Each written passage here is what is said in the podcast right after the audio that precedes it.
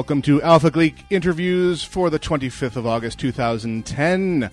Our guest this show is the amazing, the incomparable star of stage and screen. Okay, fine. Star of YouTube and internet, Total Biscuit. If you wish to join in with the festivities during this show, please point your web browser at www.vtwproductions.com and select the chat icon at the top of the screen. If you have a webcam, choose the chat plus video option and you can join our video wall where you can see us and we can see you. If you do not have a webcam, choose the chat option and you can join our IRC text chat and give feedback to the host and guest during the show. Total Biscuit, welcome to Alpha Geek Interviews. Thank you. What a wonderful introduction you've got there. I think you've vastly overstated my importance, but whatever, I can go with it. No matter what, don't forget, the internet loves you. Except the part that hates me. The And that- majority of it. And therein lies the fun. Troll baiting seems to be a 24 7, 365 occupation for you. Well done. Just a bit. Just a bit. Big fan of that. A lot of fun. Good occupation. Nice and clean. You seem to enjoy it entirely too much. I encourage you to uh, pursue that line. And you know, if you can figure out how to, you know, become rich off of it, please share your secret with me because what a job that I, would be. I will. I will let you know. any second now. So, actually, just as a complete tangent, you notice that there's an interesting exploit going on with YouTube right now, which you uh, Yeah. were tweeting about. What's So- going on there? Yeah. So Fred right now is at zero subscribers. I've dropped about six thousand in the past five minutes. I don't know how they're doing it, but it's as bad as it is, and as potentially bad as it is for me and everyone else.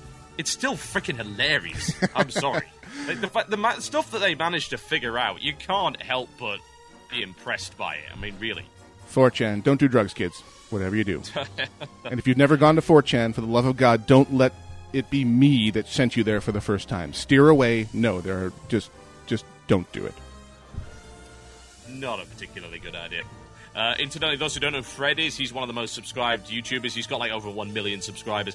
Not anymore, apparently. Or at least it's Oh, not God. displaying them. We're hoping it's just a display bug or a display Yeah, hack. yeah. I, I imagine YouTube will get it fixed up, but holy crap. I mean, that's the second time in, what, a couple of months now? Yep. It's pretty scary. That's what happens when you're a big, fat, shiny target like YouTube. Yeah, no kidding. No kidding.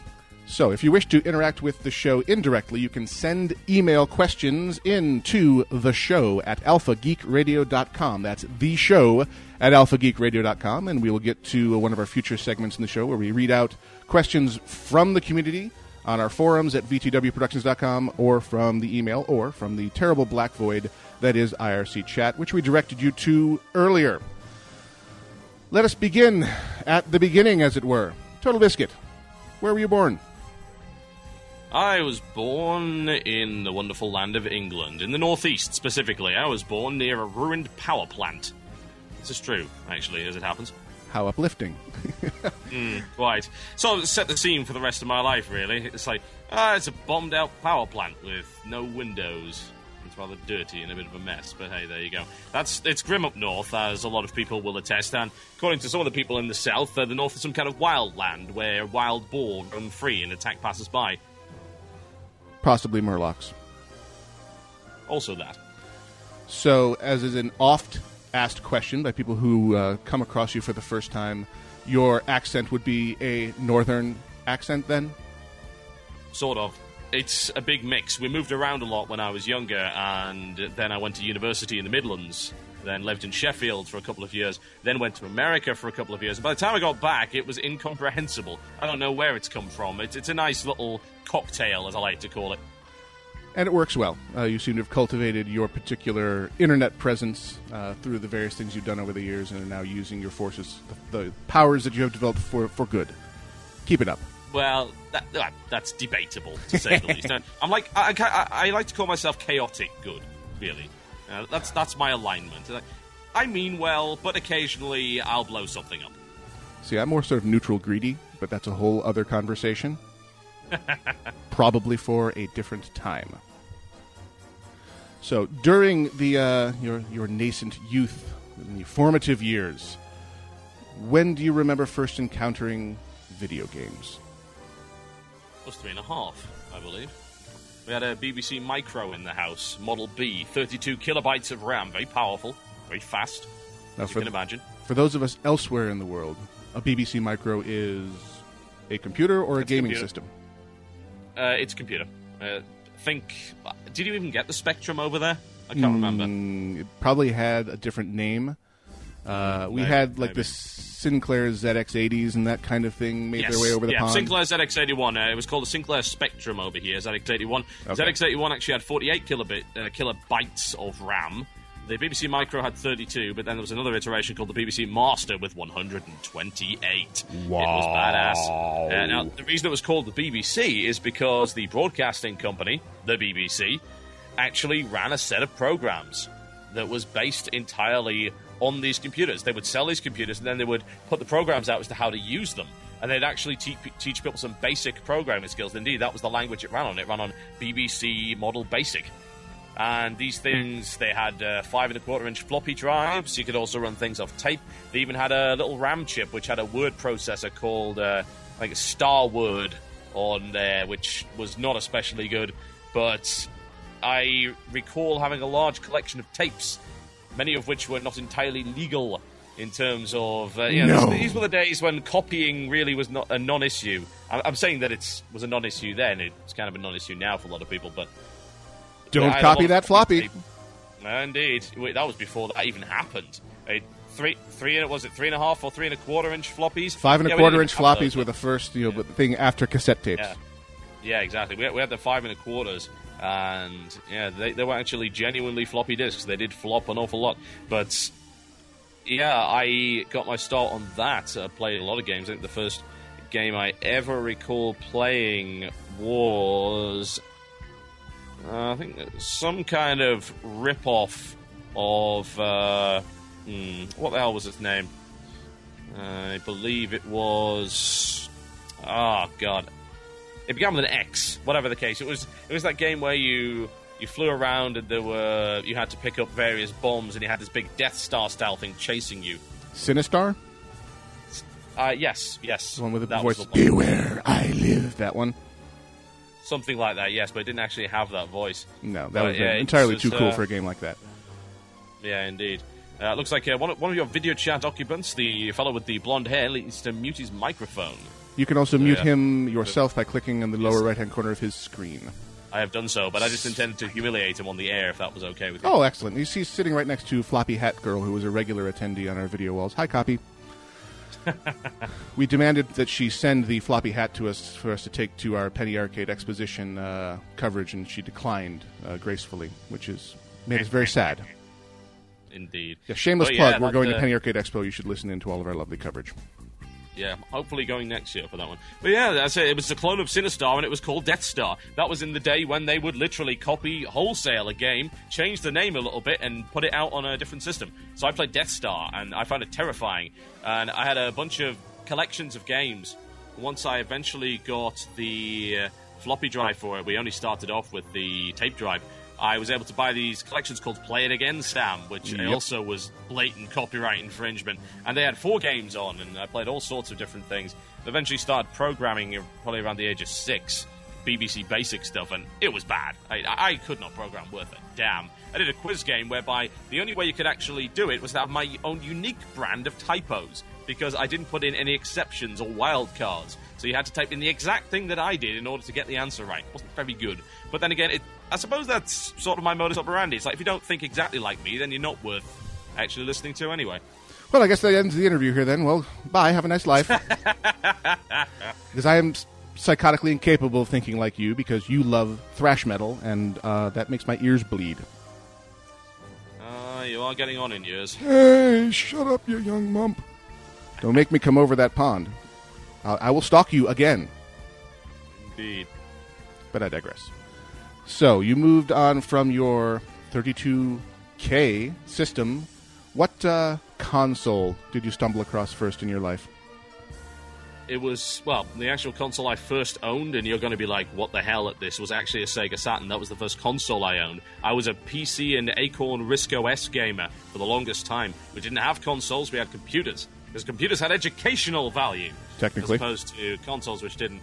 And I would always go over to my neighbour's house to play on the Mega Drive, play Sonic 2, Sonic 3, Streets of Rage, and uh, Disney's Fantasia, as it happens, and the Mad- Mickey's Magic Castle or whatever, which actually balls to the wall hard, if I recall correctly. I tried picking up uh, Streets of Rage again. Uh, that was a couple of years back now, but that was the last time I played it, and it's like this is really hard. this, they they did not design this to be friendly at all. They designed this to eat your quarters. Uh, but I still love Streets of Rage. One of the definitely one of the best brawlers ever made. Yeah, when gamers wax nostalgic for the, the good old days when games were hard, they're not always looking through rose tinted glasses. Sometimes they're really remembering, like, Ghosts and Goblins. Freaking merciless game that was just there to eat your money. Oh, man, yeah, no kidding. That was horrendous. Yeah. I never actually played that until very recently. I avoided that completely. I was not a Nintendo gamer, honestly. And the limited exposure I had to consoles before the Saturn, I played barely any SNES, any NES, uh, heck, any N64 or anything like that. I was pretty much all Sega all the time. Yeah, That's see- what I did with the Saturn, went on to the Dreamcast, big into Sega, and now Sega has deserted me. They are traitors, and I No. dislike them. They just look, took one look at Sony and the size of Sony's bankroll and said, okay, we're out of here.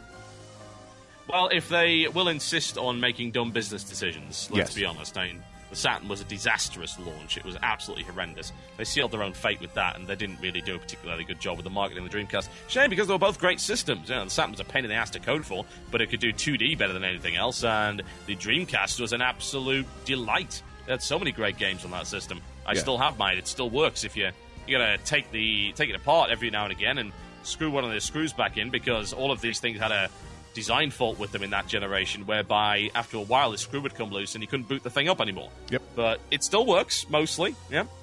Even my TurboGrafx 16 had a better marketing campaign than the Saturn had. Oh dear.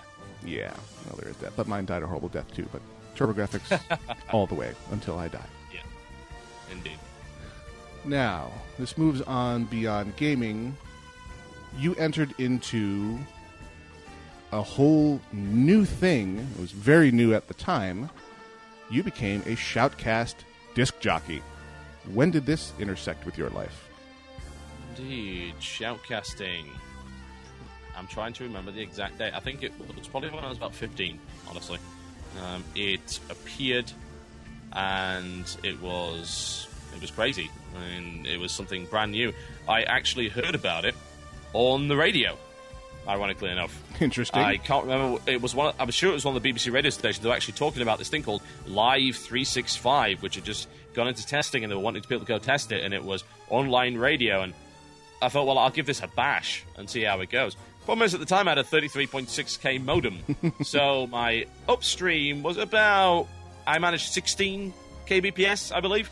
So everything I was broadcasting sounded like it was in a tin, and then the tin was thrown into the sea, and then you stuck a microphone into the sea at some point. You don't really know where. You know, maybe somewhere it might be on the same coast, but you're not entirely certain. And then you expected to be able to hear the radio from that. Yeah, I'm sorry, I, I can't hear what you're saying.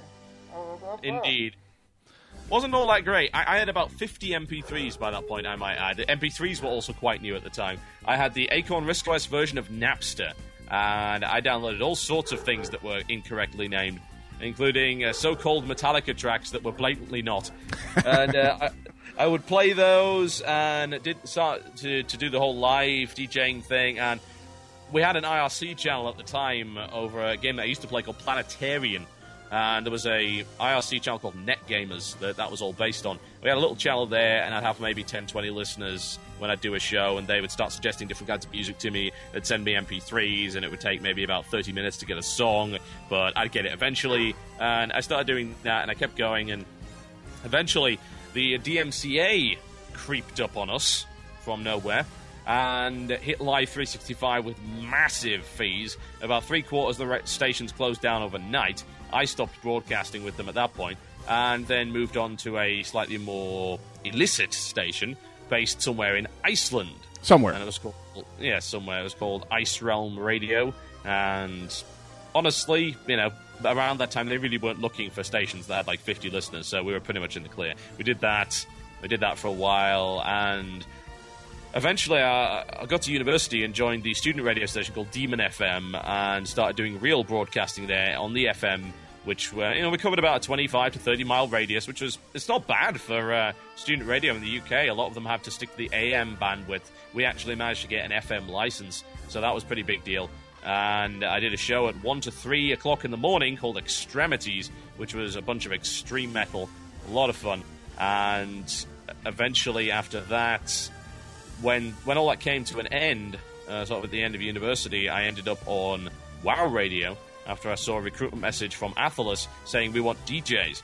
So I ended up on there, did the DJing thing, and yeah, that sort of. That's a whole new talk segment. After that, yes. Now you brushed up against in that segment your enduring love for metal. You've recently returned from uh, a bit of a uh, camping trip, as I recall. Uh, Bloodstock, yes. 2010. Yeah. Yeah, Bloodstock Metal Festival. We had a number of Cynical Brit guys there, including Kiki Jiki, who you might be aware of. Very Used much. to be the host of Epic back in the day. And we, we had a large group, so shout out to everybody who was there, especially the Icelandic dude who brought us some Brennivin, so he called it, a fisherman's liquor that almost killed one of our. Uh, cohorts. It was very good. He also brought us some fish jerky, uh, a very very large piece of flat fish that tasted. It had the consistency of cardboard, but he said it's, it's Icelandic delicacy. And he also gave me a rune of protection against bears, which is very handy. I have not been attacked by bears since I received this rune, so I assume that it does work. It obviously proven. It's, it's a true fact. The Icelandic rune against bears, when used in the UK, is 100% effective. It is, indeed, 100% effective.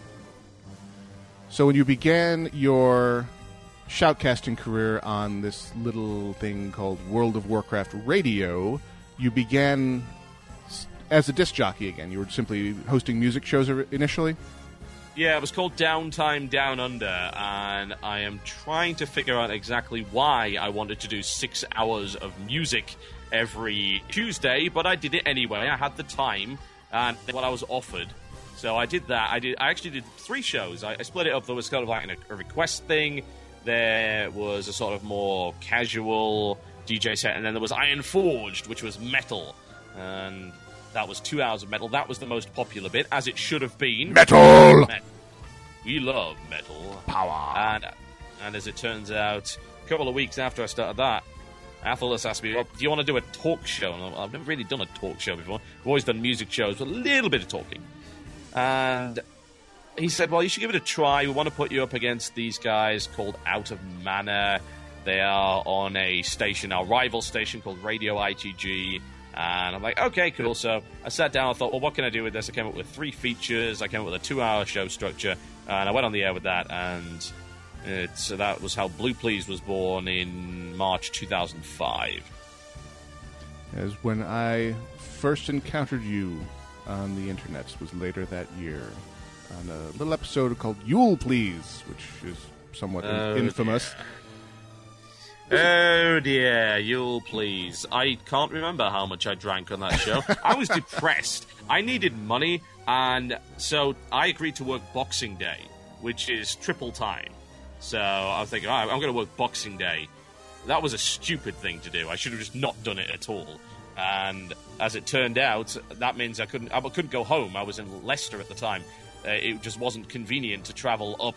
I was working Christmas Eve Actually, did I work Christmas Eve? I don't think I worked Christmas Eve, but I did work the day before that, and then I then worked Boxing Day. So it's just back in the horrible days of retail, and I'm glad to hopefully never go back there again. We've all done a bit of retail every now and again. Uh, you know, Ten years. fresh out of uni, we've got we've got no experience. Yeah, we'll all do a little bit of retail. I think it- it's a bit of it's character building. Honestly, it will teach you just how stupid the world really is, and you'll forever be cynical. And if you've ever done retail and you're not cynical, I applaud you for being some kind of mutant. Yeah. because I'm sure that a normal person does not come out of retail thinking that the world is a wonderful place. So, whatever the case, did that, and I did Yule Please, and it was a drunken episode because I was annoyed that I didn't get to go home to my family for Christmas. So I drank a large amount of vodka and did the show. And that, that, that was that was a bad, bad time in my life. It was a dark time. i I got several years of therapy, and I think I'm over it now. Well, it's entirely your fault that I'm doing this show right now because after listening to that episode, I realized something is up here and became a listener. Yeah, it's like this guy's terrible. I could do way better than him. I wasn't going to say that out loud, but okay, if you're going to go there. now let's talk about me. No, that's not what the listeners are here for. They're here to hear about you and not necessarily your vodka addiction. But I'll just move right along there. I was going to offer up a suggestion as to why you took on you know a six-hour show. Is because you're British and you are coated in self-loathing. But you taught yes, me. You taught I, me I that. made for disappointment. In fact, I actively seek it out. And we're back to the uh, bombed-out uh, power plant now. See? Yes, that- Symmetry. that's why I read YouTube comments. Oh God, what's like- what's wrong with you? get, them, you get disappointment streamed directly to you and automatically updated. It's wonderful. and that's why the internet was built. Yes, that's exactly it. That the internet is the by far the best and most technologically advanced thing the human race has ever come up with for broadcasting disappointment. What's a recurring theme uh, during my interactions with you is if you cannot take criticism, this is not the hobby for you, and the internet serves it up uh, in spades. They do, yes. Uh, some of them don't really know what criticism actually means. Like, Total Biscuit You Gay is not criticism. No. Total Biscuit You Gay is a dumb insult that is probably on the level of poopy head in terms of effectiveness.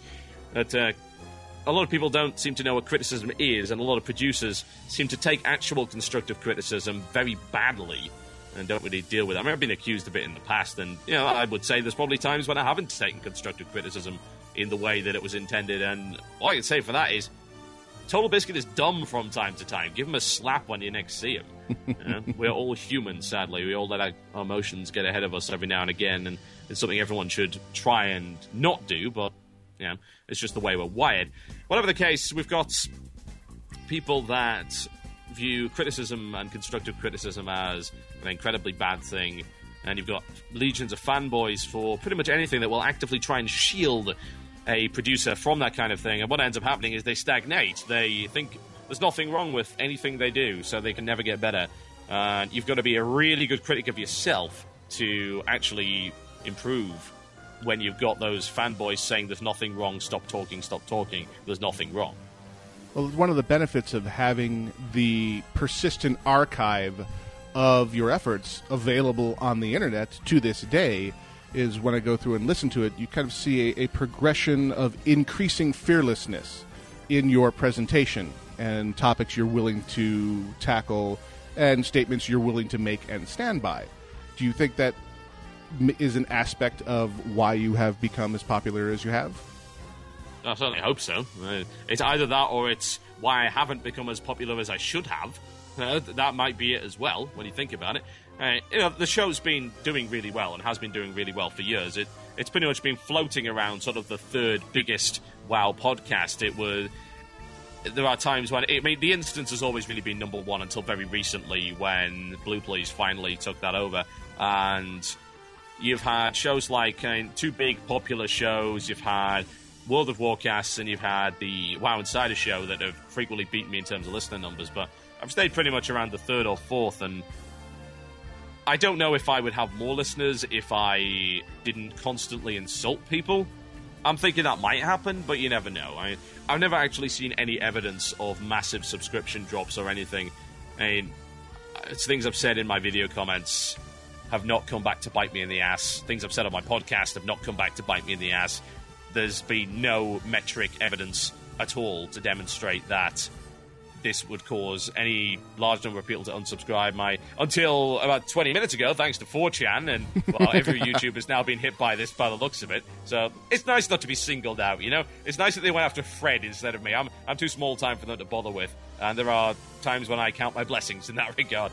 But I've never seen my subs drop as a result of me saying something brutally honest, and you know, I'll happily admit that at times I'm a complete dick, you know, and that's that's just the way I am, and people can either deal with that or they can go elsewhere. You know, there are other choices; they could freely go and check, or they could stop reading my YouTube comments, which actually is advice for life. Don't read YouTube comments ever. Just watch the videos. There's no reason. It's a cesspit of terrible.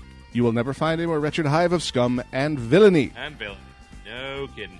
Well, speaking as a longtime listener, uh, the fearlessness and the willingness to say what's on your mind is what a lot of us are tuning in to here. So I would Maybe. I would postulate that if you stopped doing it and became soft and fluffy and kitten like, um, then you would see a drop in subs because that's not what we're tuning Maybe. in for. Maybe, yeah. Uh, I'll occasionally do that in interviews. It, it depends who I'm interviewing. Uh, I know, actually, one guy did c- complain when I did an interview of somebody. I can't remember who it was. I think it might have been Big Red Kitty, actually. I was doing my Big Red Kitty interview, and someone complained, "Oh, oh isn't the TB we know?" I was like, "What? You want me to insult him? I'm not going to do that. guest. That's why would I do that? That's just dumb. He's here because he knows more about hunters than me, not because he's going to be my punching bag. Besides, if I tried that on Big Red Kitty, I think he'd just claw my eyes out. it's entirely possible.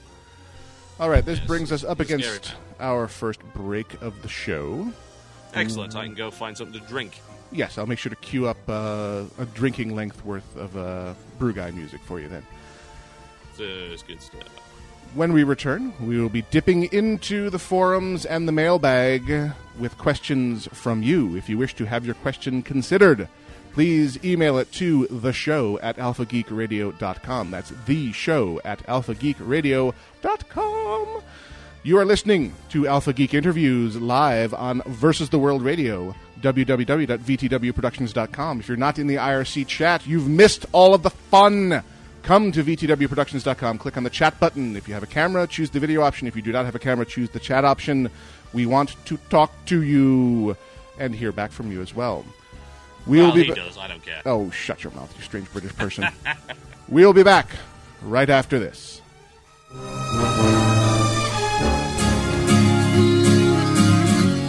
Wow. Place is huge. You see, I only got here a moment ago. I'm only level 9 or so. I'm hoping you can help me figure out what's going on. Lots of people running around, don't know if they're lost or found. There's a naked guy dancing for all to see. Who would do that? Not me. Well, it's time to sing a song, and if you know it, why don't you sing along? Here we go.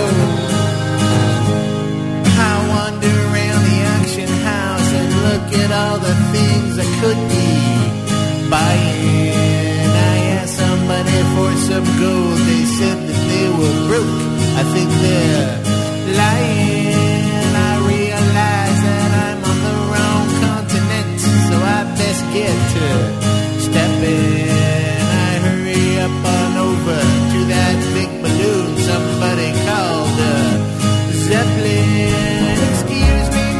Mr.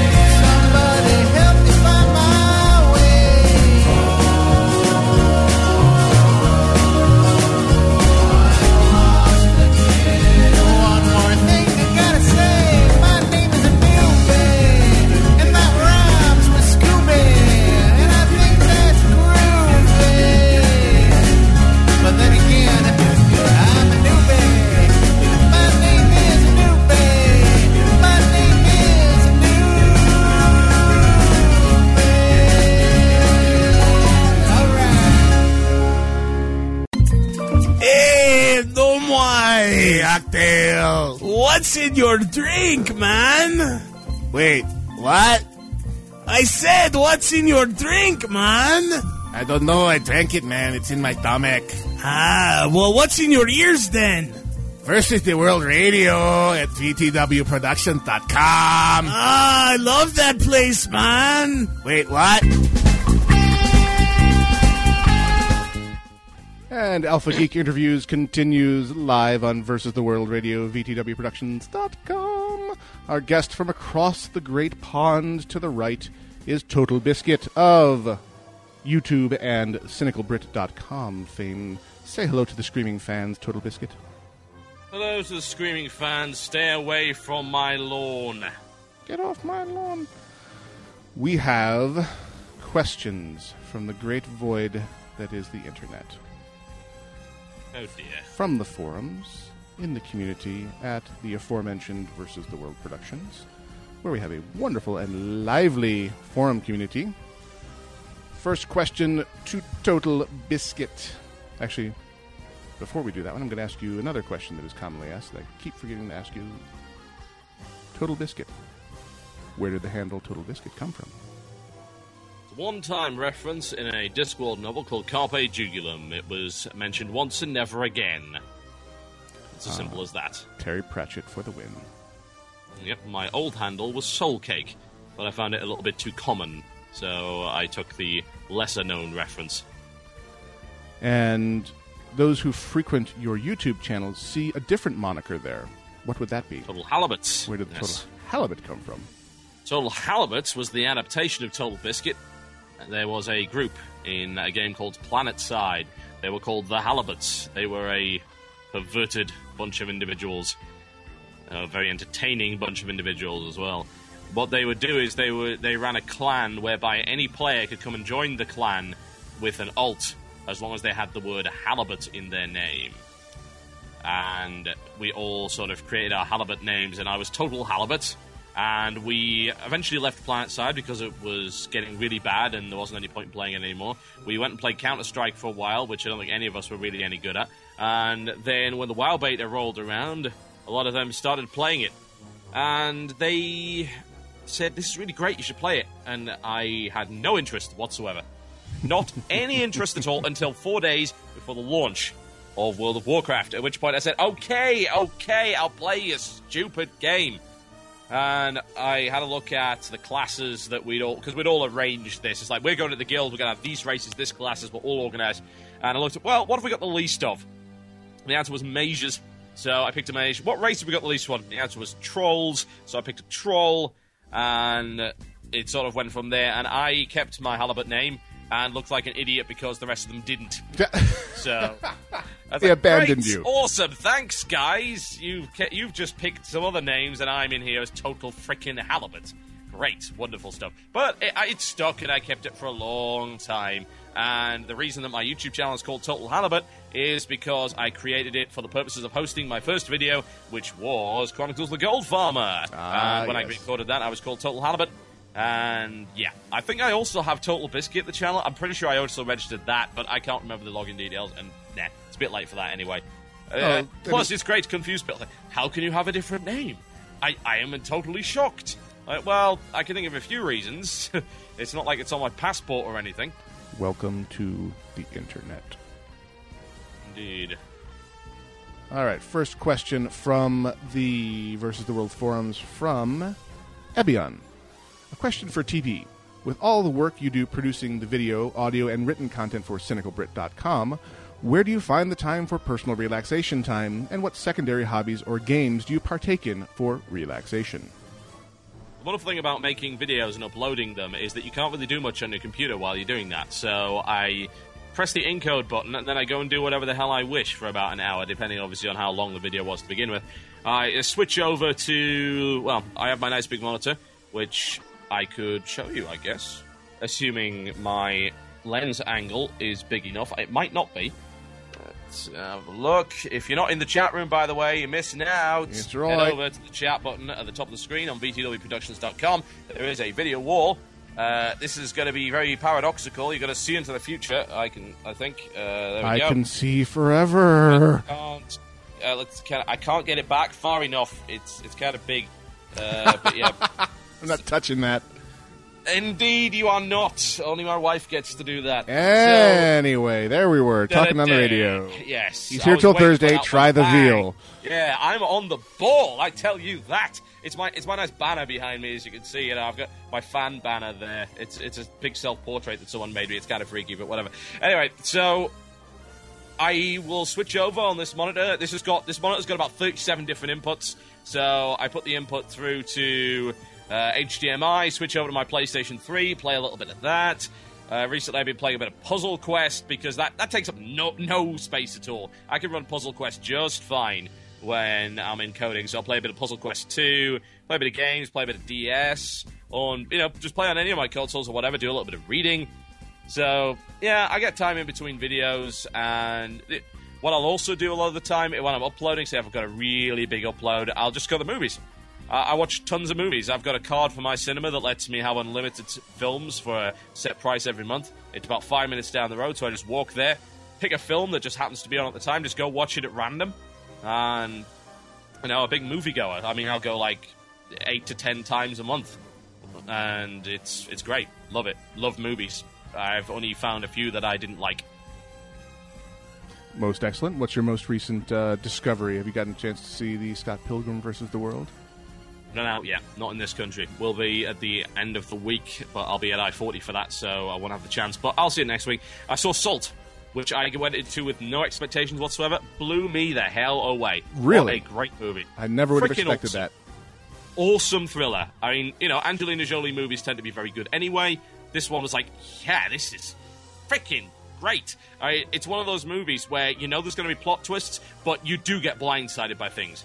And it wasn't predictable, which I love. And I'm a big fan of thrillers anyway. They're, they're so great. And it's my favorite genre, I think. And in this case, Salt was just absolutely wonderful. So I would highly recommend that to anybody. All right, so a, a resounding uh, approval for Angelina Jolie's uh, large and flapping lips, but I'm not going to touch that. Yes, yes, indeed. Collagen, collagen, collagen. Yes, it's a happy, happy thing. All right, so moving down the list here from Lyle Schnub. With Cataclysm and Star Wars The Old Republic following it in a few months, I've been thinking about subscribing to two MMOs at once, since I can't afford the $30 per month. However, I wonder if I would really be able to enjoy both, being as MMOs are rather demanding when it comes to time investment. They Would it, be. would it be better off just sticking to one or the other? What are your opinions regarding simultaneously subscribing to two MMOs? Also, where is Tinkertown? Right, well, Tinkertown is in the Exodar, and in terms of MMOs, I'm subscribed to three right now, and that is World of Warcraft, DDO, and EVE Online, all of which are very different. If I was to subscribe to only two MMOs, and I had to say I have to have WoW, but I've got to subscribe to another one as well, it would probably be DDO.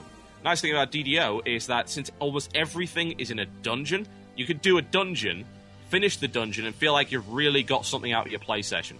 And you can finish that dungeon, depends on the length of it, between 10 minutes, some might take up to an hour or whatever. But since it's all kind of self contained, and they're quite challenging and rewarding, and they're very immersive in terms of what you can do, I think that I will I would get a lot out of that, and I indeed do. I go in there, I'll do a dungeon every now and again, and I'll come out with a nice piece of loot, some experience, and I'll feel like I've really not wasted my time. I've got something out of it, and I can just leave it there without any problems at all. Most excellent. So if you've got I should also point out, DDO is actually a free to play game. There is a subscription, Option. and I do subscribe because it's just it's much better. But you can try it for free, and there is a referral link on my latest video. Uh, well, the only DDO video I did, an introduction to D and D online. I would recommend that you have a look at that. Go sign up; it's very cool.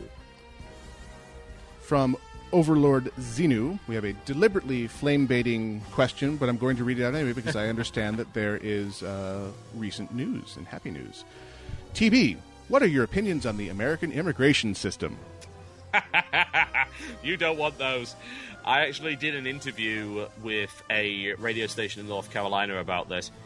I, I'm not going to go too far into it, but all I can say is that uh, a system whereby it is much easier for somebody to get over the border from Mexico illegally than it is for a citizen of the UK married to a United States citizen to come over legally needs to be changed. Yes, I Bad. I have trouble with the system where the person standing at the airport at that moment has absolute authority to make whatever decision Yes, they they want, and that that decision sticks to you permanently. You want to know the irony of it? And don't label me as a racist. Well, you can if you wish, but I would. I am not a racist. The guy who labeled it and stopped me from coming into the country was Mexican. Go figure. With all of the Hispanic immigration debate going on in this country right now, the irony is palpable. It is indeed. I have nothing against any race. I think they're all equally dumb, including my own. Well, we are all human after all. Yes, and ergo stupid. The let's see more questions also from uh, Overlord Xenu. Based on your experience in commentating StarCraft two, does one faction or another seem more powerful to you at this time, or are they pretty well balanced? Terran, honestly. It, I don't think there's really any question of that. It's come up a lot in recent competitive stuff, and you know some of the discussions been very civil, and a lot of good things have come out of it. And then you've got what I like to call the Hydra way of discussing things, whereby you just shout a lot about how Terran's OP, and anyone that plays it is not a legitimate competitive player. But in the case of balance, yes, Terran are definitely favoured right now. They've got a lot of options early game as opposed to Zerg and Protoss. That I mean, Protoss are quite limited in the number of different openings they've got. Terran can do a lot of different things. And when it comes to the Terran versus Zerg matchup, that's probably the worst in terms of balance right now, in terms of strong to weak. But I'm confident Blizzard will fix it because they generally always fix it. They're pretty good with their balance. Whether or not they'll get it as perfect as StarCraft 1, well, it took 11 years for them to get it to that point. And honestly, a lot of the balance that comes from that, at the high end competitive, is because of weird engine issues and bizarre things that would have these days be considered bugs, but are actually considered to be part of the game in terms of Brood War. So, yeah, that's the current situation, and I see that swinging in another direction in the not too distant future. There is a wonderful video compendium on YouTube of all the different patches of StarCraft and all the problems with them over the years. Just to remind people that this is a work in progress, and StarCraft did not arrive in the marketplace anywhere near balanced. And I think it's unrealistic for them to expect a completely balanced game at launch. It should certainly be better balanced than StarCraft 1 was at launch, since it is they're much better at it and have all those years of experience, but I did not expect perfection and we didn't get it, so that's a realistic thing. Yes. What uh, skills do successful players seem to have over less successful players in your from your point of view? knowledge and speed more so than anything. There was a, a nice little chart whereby people were trying to explain what being in various different leagues meant. Like, say, bronze, you know what some of the units do. Silver, you know what a build order is. Gold, you have a build order. Now, diamond, you know build orders for pretty much every situation and have successfully executed them over the course of a number of things. Actually, yeah, that was platinum, wasn't it? Mm-hmm. And then d- diamond is probably where the largest variance and skill comes in because there are so many different levels of diamond. But when it comes to knowledge, it is about knowing what your guys can do, what the opponent's guys can do, and the timings of when you can do a particular thing. Now, you're talking about what do I build when? How do I make this the most efficient it can be? And then at what point can I attack in such a way that the opponent's going to be weakest? Now, things called timing attacks are based on windows of time whereby you know that an opponent cannot have a certain kind of unit simply because of the build times. It's like even if they did it perfectly in this time window, they can't have that unit, which means that if you attack at that time, you can exploit that. The other thing, of course, is speed. It's about being able to both micromanage in terms of taking individual units and making them dance a merry jig, and macromanage, which is building your economy up in such a way that you can create a bigger and better war machine than your opponent. So all of that has to be done at the same time. So a lot of speed and a lot of multitasking capabilities are required to get to that level. So, an in-depth knowledge of all of the game mechanics combined with a ridiculous number of actions per minute would be a successful player. Yeah, I would say so, honestly. I don't think APM's quite as important as it was in Brood War, honestly, but it's definitely still there, unquestionably. And it's very easy to track and look at. Well, this is a Silver League player. His APM is definitely a lot lower than this Diamond League guy. And, you know, that's just numbers. You can't argue with that. Indeed. Okay, from Sakulian or Sesulian. Never did figure out how to pronounce that name. Here's a couple quick questions, non gaming related for TB. Number one, out of all the bands you've seen live, who has been your most and least favorite? Hmm, well, I, I think that up until a couple of weeks ago, the most favourite I've ever seen live would be Iron Maiden, but I think Opeth have now taken that because they played the best set I've ever seen at Bloodstock this year. It was absolutely perfect in every way. Actually, that's not true. There was one thing that it did miss, which was a song called The Baying of the Hounds. That was missing, but the set list otherwise was absolutely amazing. It was pitch perfect. The singer was hilarious in terms of his stage banter, as well as his talent and the composite ability of this band to just play perfectly is unbelievable. Everyone was glued to it. Uh, the least favourite band I've ever seen live was supporting Iron Maiden, and they are called Funeral for a Friend. I would like to know exactly why they were supporting Iron Maiden. I can't think of any logical reason. I'm sure it was some kind of giant troll by Bruce Dickinson who thought, how can we get the crowd really riled up? There we go. We'll put a bloody Screamo band on before them. Oh, they were so bad. I'll give them kudos for having the balls to come out in front of 15,000 Iron Maiden fans and play that crap and not get killed. I will give them that. All I could say is if it was a Slayer gig, they probably wouldn't have been so lucky. And TB, uh, where is Tinkertown? Uh, that would be in Darnassus. Very good. And we have another question here from the great void of the forums. Question to TB from Onin. How does one make a radio voice? It's easy to learn an accent, but to create an entirely new one that brings out the best of your voice sounds very complicated. So, how did your famous voice of the cynical Brit come to pass? There's no science to it. Uh, There probably is, but I don't know what the science is. It was just like, hey, this is my normal accent. I'm aiming it across the room. So I'm aiming at the far wall and I'm projecting it. So how do I do it? Well, when I put a certain amount of power behind my voice, this kind of style of speech just seems to come out. And that sort of refined itself over a number of years and ended up in the accent that I use now. And some people might call it fake, but I don't think it really is. Uh, in any kind of presentation, whether it be in real life or on the internet, I'll use this voice, and it has always worked very, very well. It's confident, and I think that does impress people. It doesn't have any ums, ahs, or nonsense like that in it, so that tends to engage people as well. Some people don't like it, but at the end of the day, when is there a voice that everybody likes other than, say, Brian Blessed? Mm, I, I, I would put Stephen Fry in that uh, category as well. Okay, yeah, we can give him that. Brian Blessed and Stephen Fry, two very different sides of the same coin. Very much so.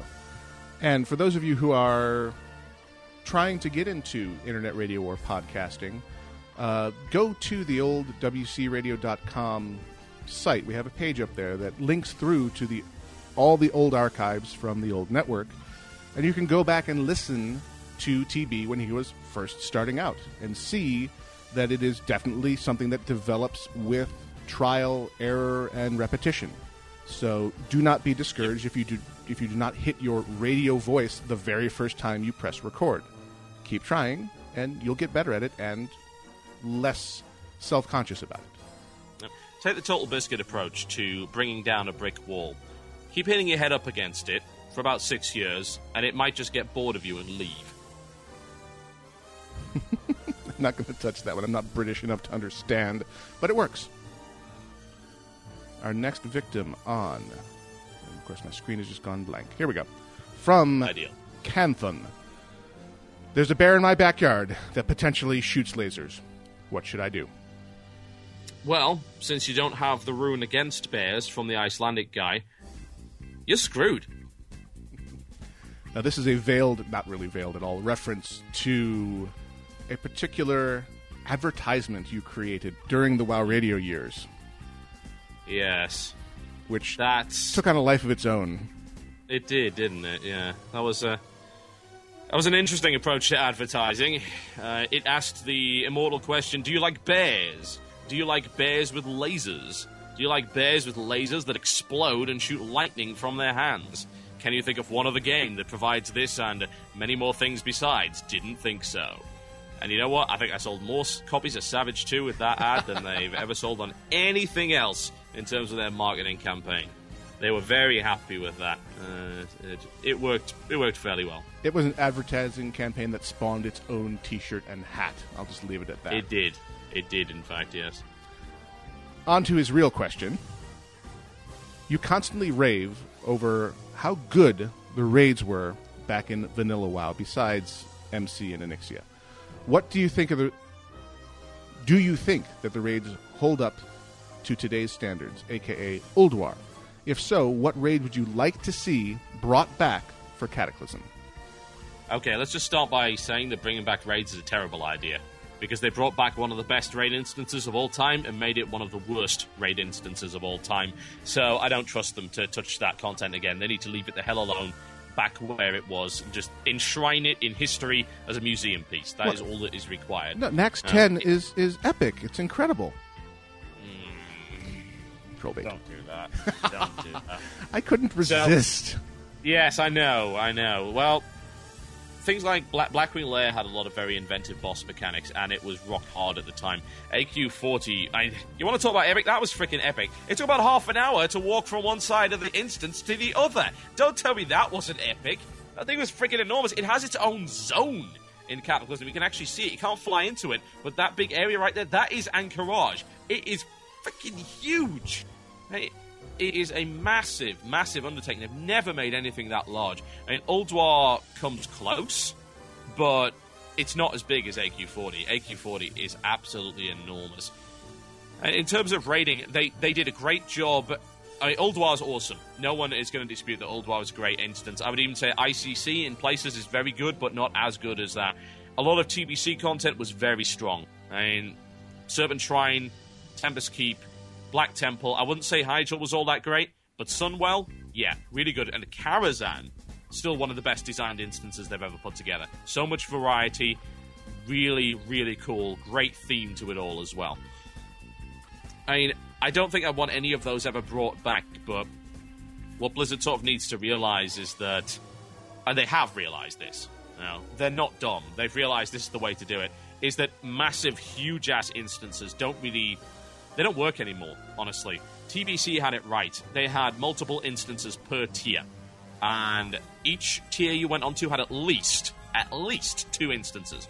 And on tier four, you had Magtheridon's Lair, Gruul's Lair, Karazhan, and then arguably, sort of on tier 4.5 ish, you had Zul'Aman. Tier 5, you had Tempest Keep, and you then, of course, had Serpent. SSC. Yep.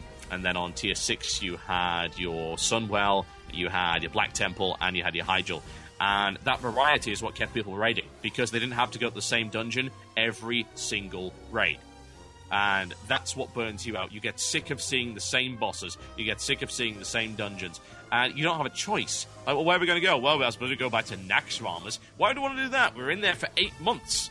And by the point, you know, at the end of that, we want to jump off a damn bridge. So why do we want to go back there? There were no options in Wrath. That's why Wrath raiding was so bad. It doesn't matter how good an instance Ulduar is, and it is a good instance you don't want to see it again after going in there for four or five months and doing nothing else. And there was nothing else So- available at that tier at that No. time. They No, really lost their way. Absolutely nothing to do at all. And they then brought out Crusaders Colosseum, which is universally reviled as a bad instance. It's lazy in terms of the way that they designed it. It's some plywood Colosseum with a little bit of lore. And what the fun's fighting in the same room for an hour? That's just stupid. Right? That's that's actually the whole problem with Wrath raiding encapsulated in one tiny little space. Like, we are sick of seeing the same things week in, week out, so we'll give you a dungeon where all you see is the same thing. There's not even any variety in that. You know, the floor falls out, and then you got a bit of ice. Whoopity doo. There was a recycled ah. room graphic from the five man version.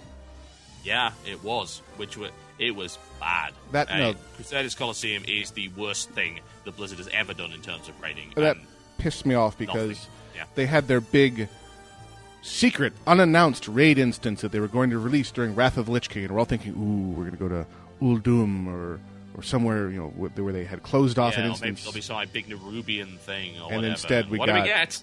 Crusaders freaking Coliseum. Ugh, Yay! not good. As far as you know, it being a gear farming instance, okay, great. But as far as being entertaining, uh, not so much. Bad instance. Bad. Very bad. All right, this brings us nicely up against our next break for Frosty Beverage and Resting of Voices. You are listening to Alpha Geek Interviews live on Versus the World Radio, VTWProductions.com. Check us out on the web, join the forums, join the community, join the conversation. If you want to send TB some questions for the next segment, send them to the show at alphageekradio.com. That's the show at alphageekradio.com. We've got a little fatty queued up for you here. Warning, adult lyrics, but it's fatty. What do you expect? It's awesome. We shall be back right after this.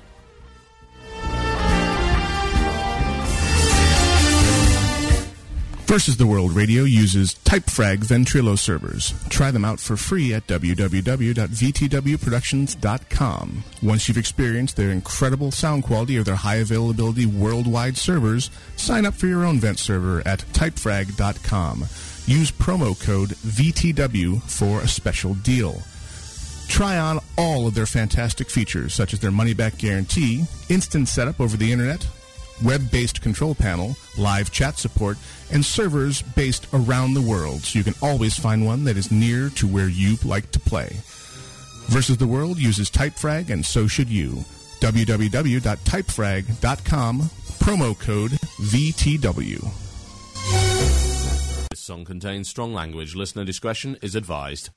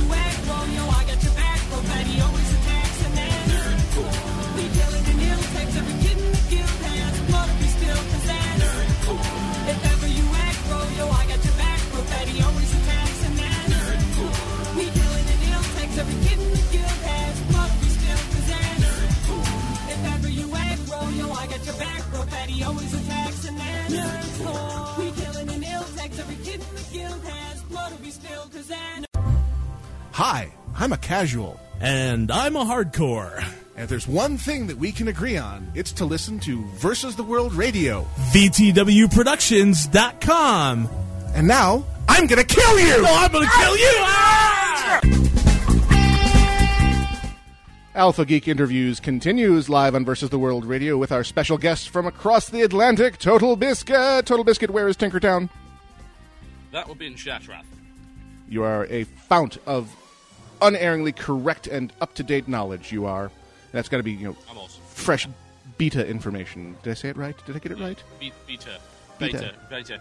Beta. There are about five different ways to pronounce that, and all of which are correct, I might add, but people will insist on pointing out, you're doing it wrong! Not really.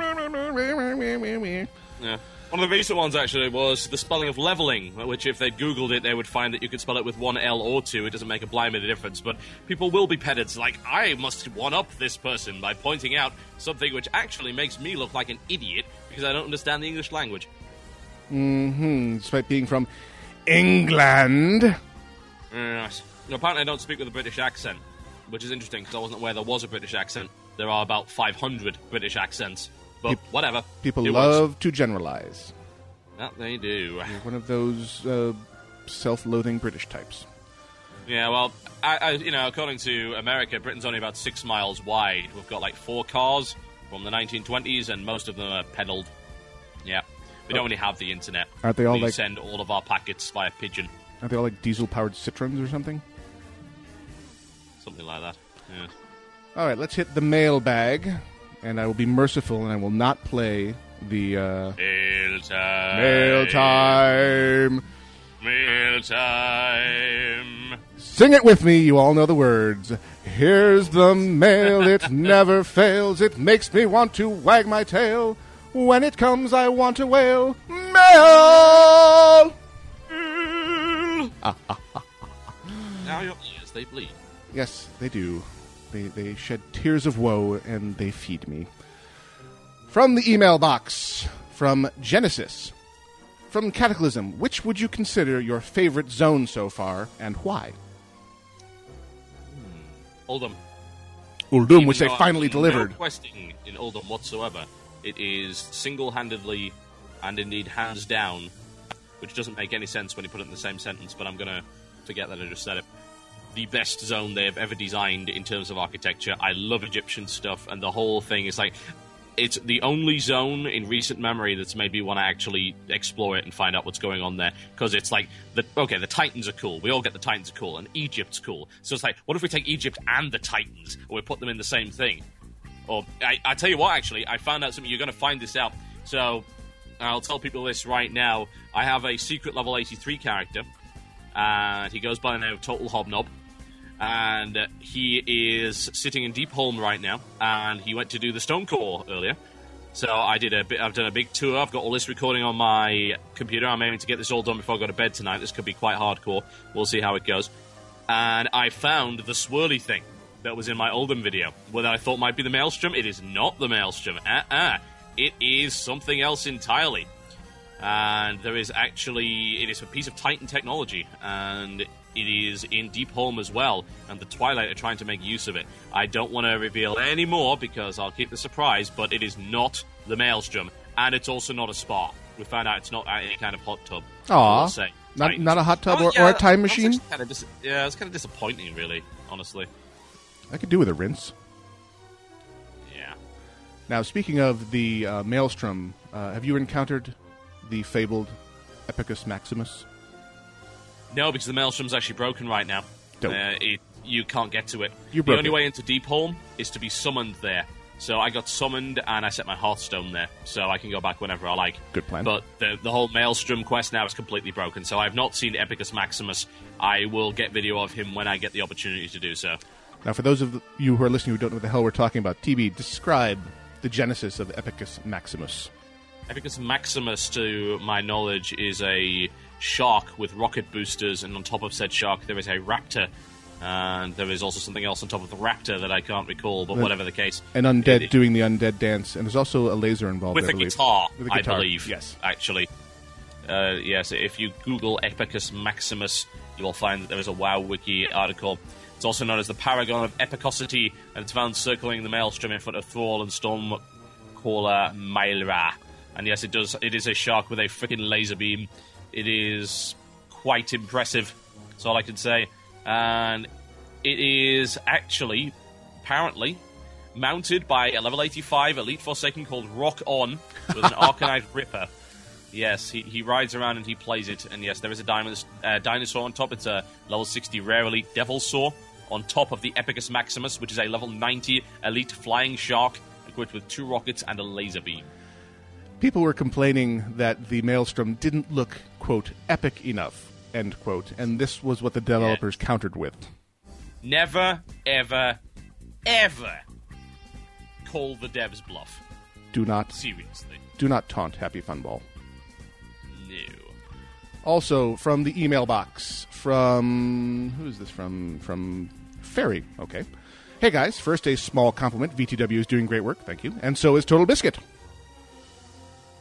Here is my question. TB, if you weren't invited to the beta slash alpha, what would you have been doing instead? Peace. Hell if I know. Damn if I know. Playing PS3 or something, I guess. Alright. I think what. This, this actually is a nice opportunity to address a few things. A lot of people have said, well, oh, uh, it's not really random because how come these famous people get in? There are two kinds of beta invites. There are your normal everyday invi- invites that are random, and there are invites that are acquired by people who have connections. And this is the case across the board in any game. Now, journalists get access. Journalists, indeed, apparently got access to the beta before everybody else did. So I've been told. I actually did complain about that. Even though I was in the alpha at the time, I was not allowed to say that I was in the alpha. So I complained about it. But as it happens, yes, fan site people do get in there, and I've been in every beta, and I've gone into every beta very early, and I don't think that's actually going to change. When you do podcasts for like five or six years, you do make the connections necessary to get into the beta. So I don't really consider any other scenario really. I didn't think it would get as crazy big as it has. No, that's beyond my wildest expectations. But you know, I always knew I was going to go into the beta, and I always knew I was going to do videos of it. And hell, if I was going to risk the wrath of Blizzard, I'd have done alpha videos. But eh-eh, not a good idea. Well, that touches nicely on you know, how things have matured and changed since the the days when earlier this year when we decided to shutter uh, WoW Radio, and you founded CynicalBrit.com and expanded into a video direction where you had not really been spending a lot of time, except for one-off projects, previously. And you created a little creature called Shoutcraft, yes, which consists of you doing what? that would be uh, casting of StarCraft Two. And during the beta of StarCraft 2, you you got your feet wet uh, at that for the first time. Yep. Uh, you did some co-casting with uh, a friend of ours from Versus the World Radio, The Emperor, yeah. the Uh-huh. Who's been doing that kind of casting for time immemo- immemorial. Right along, yeah, indeed. You've worked out the uh, technology such that you can live cast your commentary with matches as they happen. Isn't the internet grand? It is. Yes, it is. Wonderful thing we have here. And then, with all of that video editing and uh, casting in place, you found yourself in the open beta where you were allowed to talk about Cataclysm, Yes, yes. and you thought, well, I'll just do something like I suck at StarCraft 2, but I'll do videos of Cataclysm instead, and I'll just kind of throw them up on my video channel and see what happens. Well, what happened? And lo, we return. We'll just uh, edit that out in post. You know, for the listener, no time will have passed. Indeed. None of this is actually happening. Yeah, so that's what happened, as it happens. Yeah, uh, it broke the internet. Sorry, I didn't mean to. Yeah. So, I did some Cataclysm videos. I was planning to do it in alpha, and I kept it. What I, you know, if I if I wasn't a dumbass, what I would have done is recorded a bunch of footage in alpha and then released it when the beta came out. But honestly, I'm glad I didn't because the alpha was a freaking mess, and honestly, a lot of incomplete stuff. Hell, even when I did my first Orgrimmar video, they had a bunch of things floating in the air for no reason. It was a absolute joke. So I did those videos and I did the Orgrimmar one, and it was you know it was okay in terms of popularity, but things really took off when I did the Worgen starting zone. The Worgen Starting Zone video, before it even got featured on MMO Champion, was the most watched beta video, and now it's sitting on 850,000 views. Then I did the Goblin Starting Zone, which ended up being 40 minutes long. That was a that was a lengthy one, which I actually had to take down because I had 10 seconds of Deep Purple in it. Whoops. Oopsie. So, yep, that got re-uploaded and then got another 100,000 views after that, I might add, so that's not too bad. And then it was like, okay, this is getting kind of serious now. There's a lot of people coming to the website as a result of this, so I better keep doing it. And, and it came at an ideal time, actually, because I'd just recently been made redundant. Uh, the company I worked for had had to drop a few people, and I was one of them. So it, the beta came out just at the right time. I started doing these videos because I had the time to do so while looking for another job. And then over the course of the month, I rapidly realized, looking at my ad revenue from my site, that I actually didn't need another job. That the site revenue was good enough to justify doing this full time, and that I could earn as much, if not more, than I, you know, go into an office nine to five than I now can doing videos of video games and talking absolute bollocks about them from nine to five. So Or as the Yeah. rest of us like to call it, living the dream. Yes. Yep, so that's where I am right now. Sitting on, before the whole crazy 4chan thing, 83,000 subscribers. I expect that'll probably be back by the morning when YouTube gets it fixed. And continue to go at a rate about 1,000 a day. Uh, my views right now range between 300,000 300,000 and half a million per day. And yeah, biggest beta channel on YouTube by a very significant margin. Really happy about that. Obviously, who the hell wouldn't be? Yeah. So, hoping to continue that all the way through to launch, and then I've got a bunch of other things planned. Which segues uh, nicely into uh, the next question from the forums, and actually, um, and also the vi- during the creation of the videos, you learned a very vital piece of information, which is where is Tinkertown? Well, Tinkertown is actually based now just to the south of Orgrimmar. It's actually in Durotar. I knew it. So, from the forums, from Zion, although you've already stated that you wouldn't be without content to work on after the Cataclysm beta, can you give any insight into what sort of content we could be seeing after the beta has closed? Yes. Now, in terms of WoW content, the WoW content was aimed at. Well, I've got a couple of ideas. So, I, you know, I'm a raider. Yeah, that that's really my thing. So, any content that I was wanting to put out would be raid related. So, when it came to raiding, I was thinking I'm going to do a guide series. And that guide series is not going to be your normal guide series. Plenty of people do raid guides and they do them very well. Tank Spot is one of them, Insidia is another. In this case, I'm going to do something called the Rage Leader, which is going to be a little bit satirical, but it's still going to be a way to learn. You kind of, you know, uh, you remember that series, I, You Suck at Photoshop? yes. It's kind of like that, only a lot louder. Now, so there'll probably be a storyline along with it. Each of the guides will be, it'll give you the information you need, but it'll give it to you in a very, hopefully humorous and a little bit satirical manner. And it will be loud, it will be shouty, and I might get very angry at you for standing in the fire. So that's definitely going to be one of the things that I do. I'm going to do that for every boss that I'm able to do it for. And I'm most likely going to be doing a daily sort of diary roundup show, which will consist of questing, tips, tricks, exploits, and current issues as well, in terms of what's going on right now. Are there any problems with the beta? Doing a little bit of debate. And when I say exploits, I don't mean actual exploits. I mean things that can speed things up for you. Totally legit. Don't worry about it. And that's probably going to be a daily thing. What I'm planning on doing is I'm most likely going to level two characters. I'm going to level my main, and I am going to level another character, which is going to get into raiding quickly. That's going to be power leveled, and I'm just going to blitz through that. And my main is going to be leveling very slowly from 80 to 85, so I can do all of the questing content. It might be that I start doing the Vashj'ir and Hyjal stuff before the beta ends, but I don't know. I mean, my idea is to actually do the questing and document the questing on a daily basis when Cataclysm is actually launched. Kind of the same sort of style as I'm doing right now with the Worgen and the Goblin. And we'll see how that goes. Well, yeah, so Rage Leader and this whole daily roundup thing are my two WoW projects. And when it comes to StarCraft 2, Shoutcraft and the two Shoutcraft shows, which are Shoutcraft Europe and Shoutcraft US, will be coming back very soon, hopefully within a month and they're going to be live shows. They're going to be broadcast at a higher bit rate than they were before, and all of those matches are now going to be taken from that and actually put on YouTube. So anyone that misses them can watch them. So I'm hoping to have maybe about 30 match videos a week on YouTube. And I Suck at StarCraft 2 will continue, and I'm going to have all a whole bunch of other stuff for different games, just little bits of variety, some collaboration with the guys over the game station. It's actually something I'm part of now. Really big project, big collaboration stuff. We're still in beta. We haven't actually launched yet.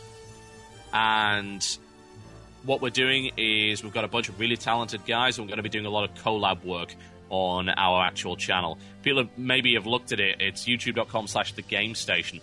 And if they go and have a look at it now, there's not a lot on there. There's a big list of the guys that we've got. Uh, but what we do have is a bunch of you know little videos like countdowns and announcement videos. Now that's not all we're doing by any stretch of the imagination. What we're actually doing is we're going to have a bunch of collaboration videos and special videos on there. I mean, if you want StarCraft and stuff like that, you can subscribe to me, Husky, HD, Artosis, Psy.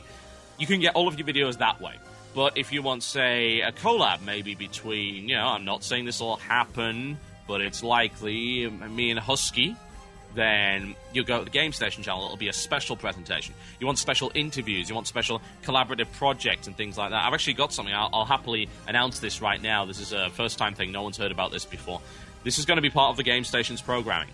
And I'm calling it This Is Why We Can't Have Nice Things.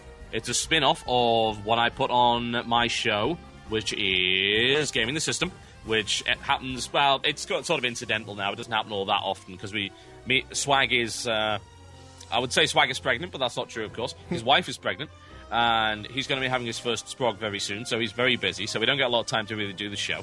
But I'm going to take the concept of this is why we can't have nice things. I'm going to turn it into a video presentation, which is going to be a big retrospective on games that were critically acclaimed, but didn't do re- very well at retail. So things like my first one, it's going to be a uh, big video retrospective on Sacrifice, and it's going to be done with the well, one of the guys from the game station, specifically one of the girls from the game station. He she goes by the name of Dodger, and she's part of the channel Press Heart to Continue. She's been playing Sacrifice; she's big into it. So we're going to do this collab on Sacrifice, and it's going to be a big retrospective, and it's going to be on there. And what I'm going to be doing as well, I'm going to be going to all the other guys. Like uh, what I'll probably find is an obscure old RTS, and I'm going to go to Husky. and I'm going to say, "Hey, Husky, play this game," so we can do a big retrospective on it. And I was thinking something like Metal Fatigue or Battle Realms, two games that were amazing at the time but didn't sell very well. So that's just one thing we can do on the game station. That's why it's so freaking exciting because we've got all this massive resources, you know, loads of people and loads of ideas and loads of talent and equipment. We can do anything we frickin' want. So if you want to see this really unique gaming content, then the Game Station is going to be the place to go. And if you want to see our gaming content, Game Station is actually a really handy way to subscribe to all of us at once. You just click the subscribe button, there you go. All sorted out. And, you know, it's an easy way to find content and be part of our community. Common feeds are a wonderful, wonderful thing that the internet can bring you. Oh, yes. I'm looking forward to uh, This Is Why We Can't Have Nice Things. That was one of my favorite segments in TB's show about video games, which then became Gaming Oh, the. System. Yep, yep, the old school version of it. Yep. Yeah, I, I really love old games that didn't get the respect they deserved.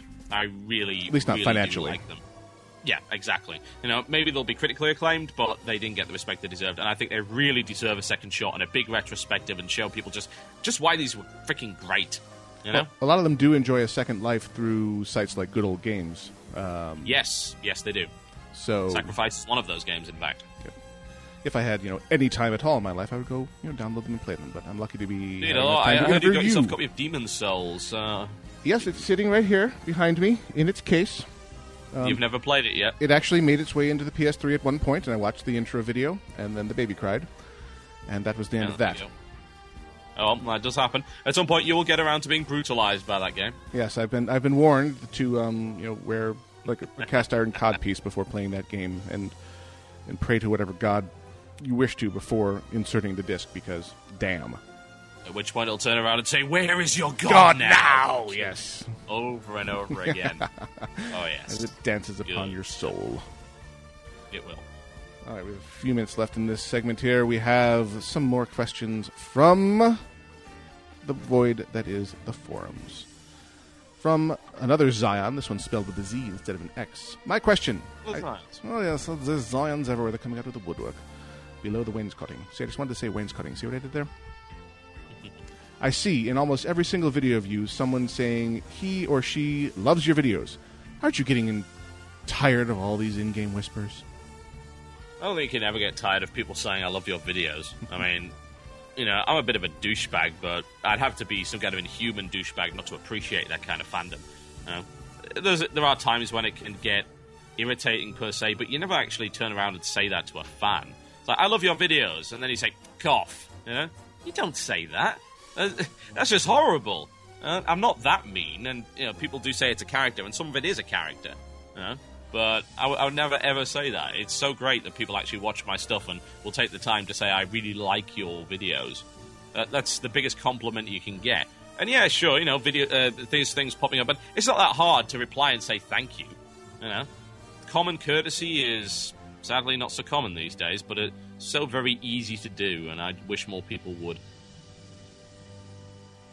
Yeah, they don't always engage the uh, courtesy gene, and sometimes there's an unrealistic expe- expectation of you will now dance for me and entertain me because I've sent you a tell.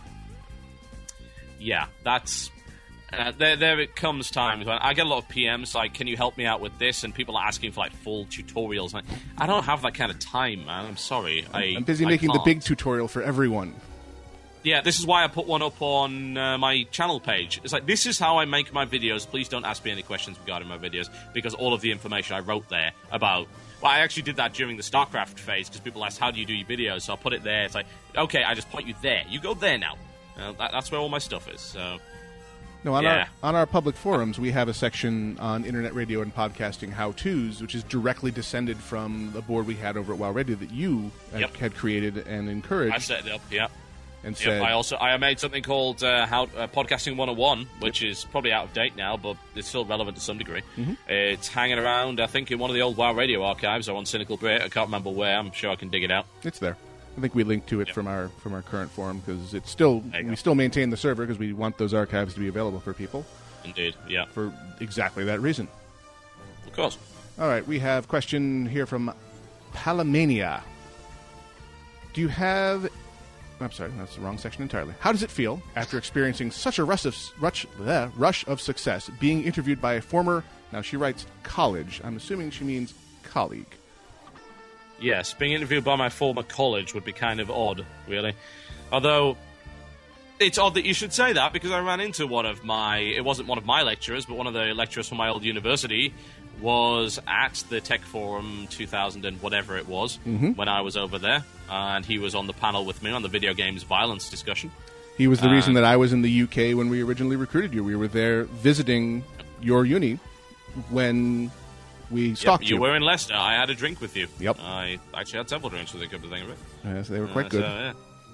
Yes, they were. Uh, you enjoyed the wonders of Wetherspoons and the fact that you don't pay three euros for drinks here. yes, it's a Very nice. thing. Yep, that, that was good stuff. But yeah, I, yeah, it's it's cool. I like doing stuff with VTW. VTW are absolutely great. So, yeah, any opportunity I have to work with VTW is awesome. Bring it on. I'm having a great time, and it is, in fact, all about me. Of course, absolutely. All right, time for one more in this segment here from Zach Woodcock. Not going to touch that one. I wouldn't. Do you own? Not going there. He's I here have a till. symbol round here. Yes, It's you all the way did. there. I heard you when Yeah. you were setting up the shop there. There was, there was a hi hat. Yeah. I'll, I'll, I'll have to throw something at it. It's out of range. There we go. Hey, look at that. He's here till Actually, not a Thursday. bad shot. Oh, yeah. Tip your wait staff. Try the veal. Okay. Do you own any consoles? If so, which ones and why? If not, why? All next generation consoles are in my possession. I own a 360, a PlayStation 3, a Wii, a PSP, and a DS. I also own a Sega Saturn and a Dreamcast and an Atari 2600. Ah, nostalgia. Yep, indeed. It sucked. It Atari did. 2600 is bad. the only thing worth playing on that is, well, the Jedi training game, that's pretty cool. and uh, uh, Xeno, Xenophobe. That was that was badass with its ice cream gun. That's what it wasn't really an ice cream gun. It was actually a flamethrower, but it looked like ice cream because you couldn't get the right color for it. Yar's Revenge.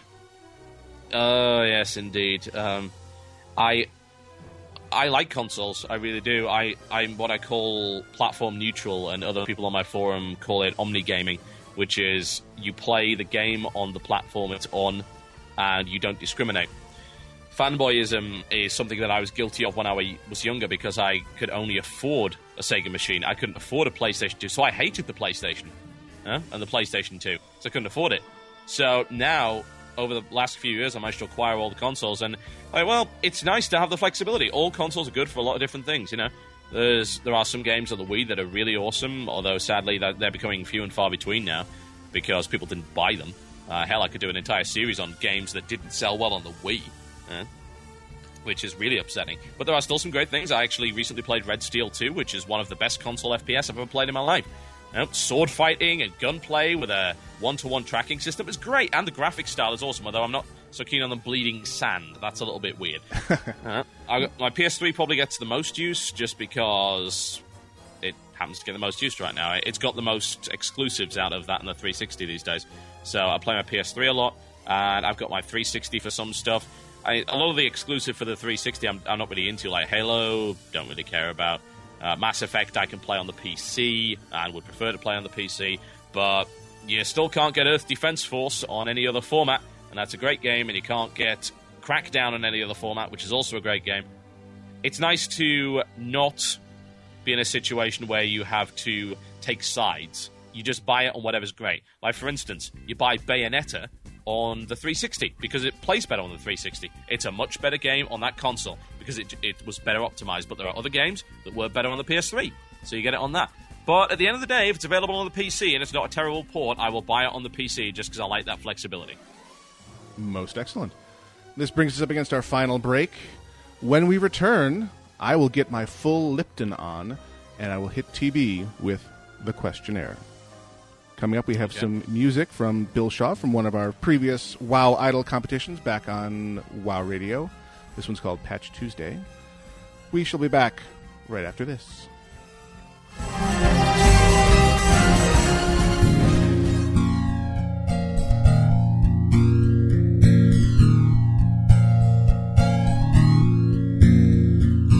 Wake up in the morning, wipe the sleep from my eyes. Stretching and yawning, I need to be energized. So I walk into the office, I know just how. I'm gonna wake up with a couple wow. I push the power button and soon I'll be on my way. Just about to log in, but to my dismay.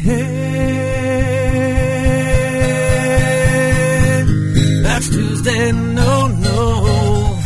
Man, it's happening again. Patch Tuesday, no, no. Can't play till 11 a.m. Patch Tuesday, no, no. What's a junkie gonna do? Patch Tuesday, no, no. Oh, it's my blues day. Liz, I know you're working hard, you're working smart. But man, these Patch Tuesdays tearing me apart. Now you may already know this but I'll tell you here today. Oh, you made Tuesdays a new Monday. So please don't be upset over the message that I speak. I just don't understand why you can't work while I sleep. Tuesday, no, no. Oh man, it's happening again. That's Tuesday, no, no. Can't play till 11 a.m. Patch Tuesday, no, no. What's a junkie gonna do? Patch Tuesday, no, no. Oh, it's my blues day.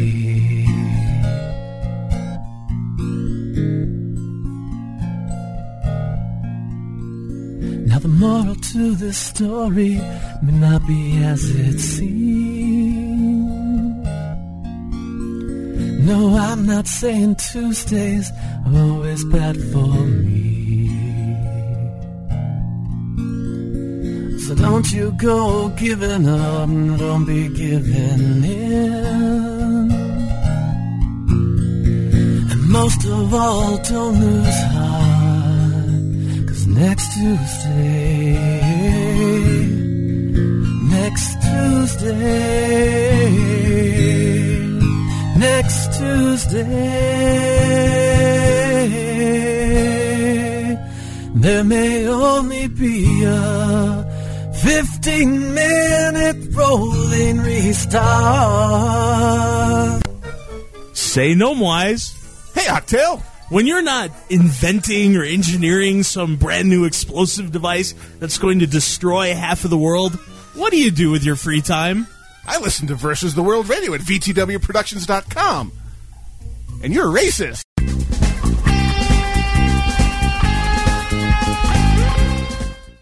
Alpha Geek interviews live on Versus the World Radio returns with myself, Gnomewise, and some guy from the, the I don't know, the island. Who are you again? I am Tinkertown. And where are you? I am in England. England. Is that in, in Azeroth somewhere? Eastern Kingdoms? Yeah, somewhere around that. It's it's a tiny little island off the coast. We keep prisoners here. It's pretty awesome. barely worth considering, sounds like. Uh, we'll just move on here. So, time for me to do my famous impersonation of James Lipton. And Who the hell's you- that? James Lipton is a sometimes actor, more often host and interviewer on a show here called Inside the Actors Studio. And at the conclusion of each of his interviews, he uses a standard questionnaire, which he actually adapted from another uh, French interviewer, uh, like Bernard Pivot, and just a standard slate of questions uh, designed to elicit a particular set of responses that are going to tell us lots of things about your inner workings. Moo-hoo, hoo-hoo, ha ha ha ha. We shall see. We indeed shall see. So, Total Biscuit, what is your favorite word? Indeed. Shocked I was. What is your least favorite word? Well, homework would be one of them, but let's have a think. Least favourite word. Elitist. Because it's so often misused. What turns you on creatively, spiritually, emotionally? That's a really odd question. Uh, what That's turns me on creatively? It could be any of those. You to answer all three. But what what gets you your creative fires going? Probably current issues that really need addressing in a suitably sardonic manner. I really get into that. That retarded horse would be a good example of that. Uh, a hot button issue, yes. and it's like, gotta get something out for this. And suddenly, 13 minutes later, there it was, the viral explosion of 350,000 views. And that was before MMO Champion. It was. I do. But uh, before I go on, by the way, I do have to say a very large thank you to MMO Champion and BB, who has posted a lot of my videos and is no doubt responsible in no small part for my current success. So thank you, you French bastard. He wouldn't accept my bribe, as it happens. He he made the joke that I had bribed him for this thing. I, some people actually believed this, which was the best thing, that I bribed him for front page coverage. So I sent him a single British pound that he did not accept. He rejected my British pound to his PayPal account. I was very upset. Well, the French are like that. They are. That's the problem with France. It's full of French people. Next question in the questionnaire. What turns you off? Things that are creatively bankrupt and dishonest. Dishonesty is probably the worst thing, actually. I've seen so many reviews and pieces of content that have been blatant shill pieces, and I am sickened by that. And I, I don't like things that are creatively bankrupt either. Someone with a very loud mic just talking about random crap over a video, which, hang on, that sounds a lot like my videos, but my, my mic's better than theirs, so I'm not creatively bankrupt. It, it's all cool. It is all about the Uh, microphone. Yeah. Things like terrible Let's Players. Uh, Let's Play is a genre that was created on something awful, And because it's a really easy genre to create tons of videos of with bare minimum effort, YouTube got a hold of it and it became very popular. And a lot of YouTube Let's Players, they don't do justice to the game. And you got people that have a, a little handy cam and hold it in their hands while playing the game, point it at the screen, and think that's a suitable method of recording. And I would like those people to fall off a cliff, honestly. I really would.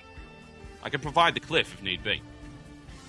You have many of them off the uh, eastern, the western coast of your uh, little island there, as I recall. We do. We do. We do have the White Cliffs of Dover, which I would like to be stained red with the blood of YouTube LPs. It's good to have goals. Indeed. And now, one that people who know the question are no doubt waiting for with bated breath. Total Biscuit. What is your favorite curse word? Bollocks. What sound or noise do you love?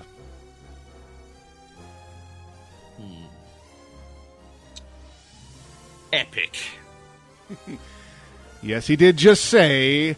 Epic. I can't do it without the voice manipulation. I'm sorry. The funny thing is about that sample, I can't recreate it. It's lost in the arcane mist of time. It's like a 40k thing, the dark age of technology, the dark age of audio production. When I came up with Epic, I cannot recreate Epic at any point. It is not possible. My voice doesn't go that deep, and it doesn't have that much reverb on it. If you put me, say, in a very large cathedral, and then gave me a lot of whiskey, I might be able to recreate it, but no, not anymore. Well, It you, is lost. You won't It be able to hear it, but I've got you coming through my mixing desk, so I'm going to put some effects on you, and I'm going to ask you to give it a shot. In three. Go.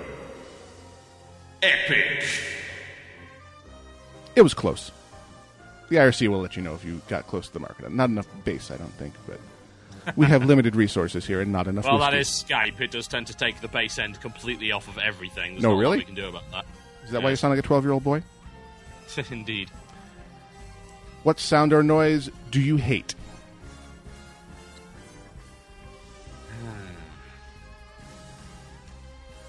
QQ. The eternal sound of QQ and bore after you say anything even remotely offensive. Bleeding heart bastards, the lot of them. Not impressed. What profession other than your own would you like to attempt? Ho! Ho! Ho! Oh, that wasn't a 300 reference. Okay. I would like to be a Spartan, but failing that, I would be a big fan of actual radio work, honestly. Uh, that would be awesome. What profession would you absolutely not want to participate in? Marketing. Such a dishonest profession. Possibly the most dishonest. Uh, And this is coming from a guy that did law at university. Marketing is more dishonest than lawyers, and that is saying a lot. Damn. True that. I need to go towel off my extremities. Excuse me. And finally, Don't do that. I'm not good. Hi, camera. yes, how quickly you forget you're on camera. And finally, if heaven exists, what would you like to hear God say when you arrive at the pearly gates? Ah, you've been a bit of a bastard, haven't you? Tell me, in your mind just then, was God wearing a monocle and a top hat at a jaunty angle? And he's got this big handlebar mustache that twirls around into eternity because he can, because he's freaking God. You know? Now, from the IRC, why are they asking us questions about Worgen sniffing? Is this something from one of your silly videos? Sniff, sniff. So there's a bug in the beta right now. They decided that in order to properly create the ambiance of a werewolf, they would make him sniff. The problem is they make him sniff very loudly every time you press a movement key. it's not very good at all, and it doesn't even. Yeah, that's exactly. It sounds like that. Do that again. Do that again.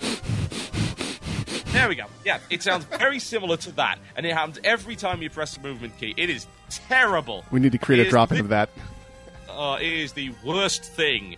Yeah, I'll I'll get I'll try and get you the sample for the Worgen sniff, and you can play it whenever. It, it is so bad. It is thing they have to fix. Silence! At some point. Oh dear. Oh dear.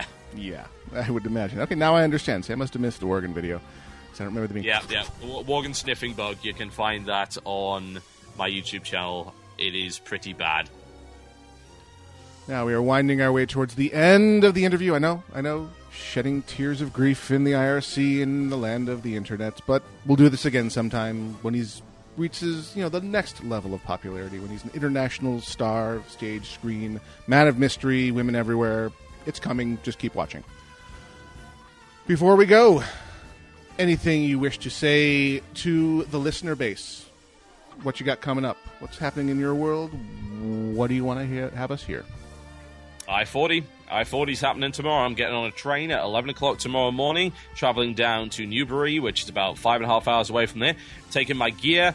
I am also taking my portable recorder, by the way, so I'm going to be doing some interviews with people there, the pro players and the guys from there.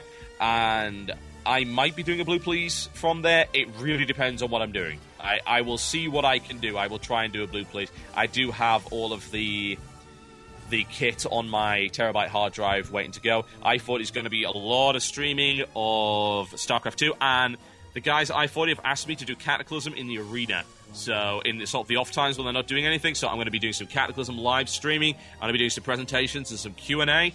So that's going to be pretty awesome, and I would love for people to tune into that.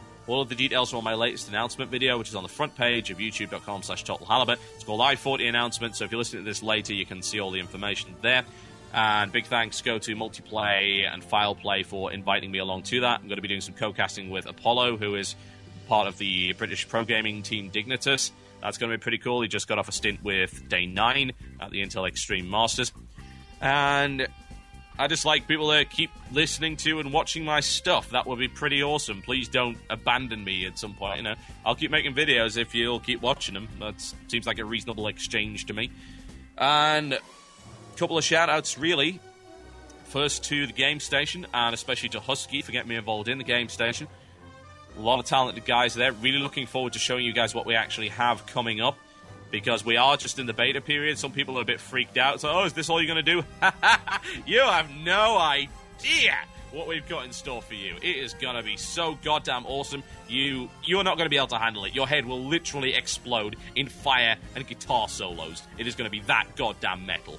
So we've got that coming up, and I'd also like to give a shout out, of course, once again to BB MMO Champion, who has contributed in no small part to the success of the video series. And I'd like to also give a shout out to all the other video guys, particularly Blue Xephos, who from the Yogscast, and that's Simon and Lewis, and I believe that's Xephos and Honeydew, and they ha- they have some very odd names for their characters in the beta. I'll just you should go check them out. YouTube.com slash Blue Xephos with an X. So that's Blue X E P H O S. They're really funny. They are far more British than I, I might add. Uh, so, to the point where people thought they had East- Eastern European accents. It was funny as hell. I've never read anything so dumb in my life. Very regional British accent. Very cool.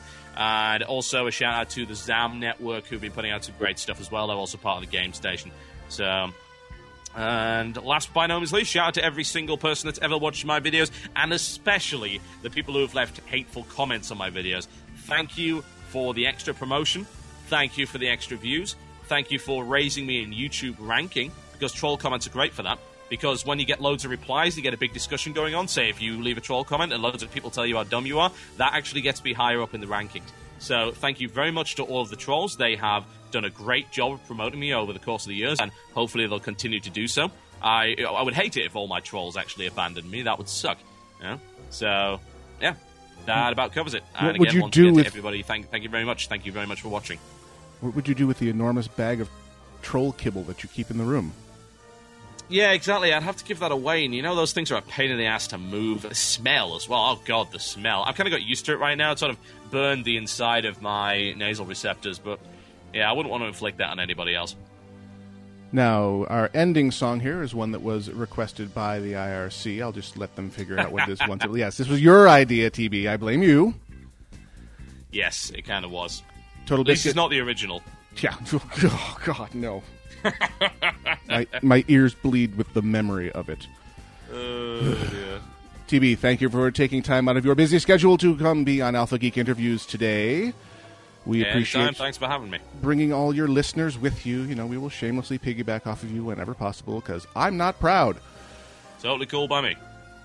Check us out on the web, www.vtwproductions.com. There you will find a variety of fine shows, including 24 Tea, hosted by our very own Natural 20, and Yorkshire Tea. They're all about video games with a special emphasis on music from video games. They are excellent. You should listen to them. There's another little show there called Casually Hardcore, hosted by, well, me. Yeah, you should definitely tune in that one because, well, it's me recently returned from hiatus where he went off to get married. The Emperor returns with the Emperor's Court now on Saturdays with him and Highlander. Our namesakes, Octail and Hordak versus the World, also on Sunday. You know, they kind of open the show for casually hardcore. They're, they're nice guys. They get the crowd revved up for us before we go on the air. and yeah, well, you know, it's that's how these things work out. I, but I'm not, you know, I'm not overly, you know, prideful or anything but that. And finally, we have our show made by you. The World Strikes Back is comprised of submissions from our listener base, people who are interested in becoming podcasters. This is a great way to hone your skills and get your feet wet and get lots of great feedback from the community and the other podcasters. The World Strikes Back is available on VTWProductions.com. I have been Gnomewise, and across the pond, you have been.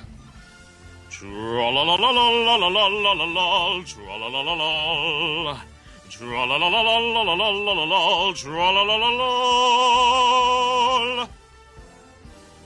I love you. Biscuit, possibly. was in Tinkertown, that And- resides in Dalaran. Thank you for listening, and there will be a, a podcast archive of this posted on VTW Productions. So if you have friends who missed it, TB will make the location of the mystery file known as soon as I am done editing it and uploading it. Thank you for joining us, and we the hell are out of here. This is a story about a dwarf named Lucky. Yeah, yeah, yeah, yeah. Oh my god, here he comes. This is a story.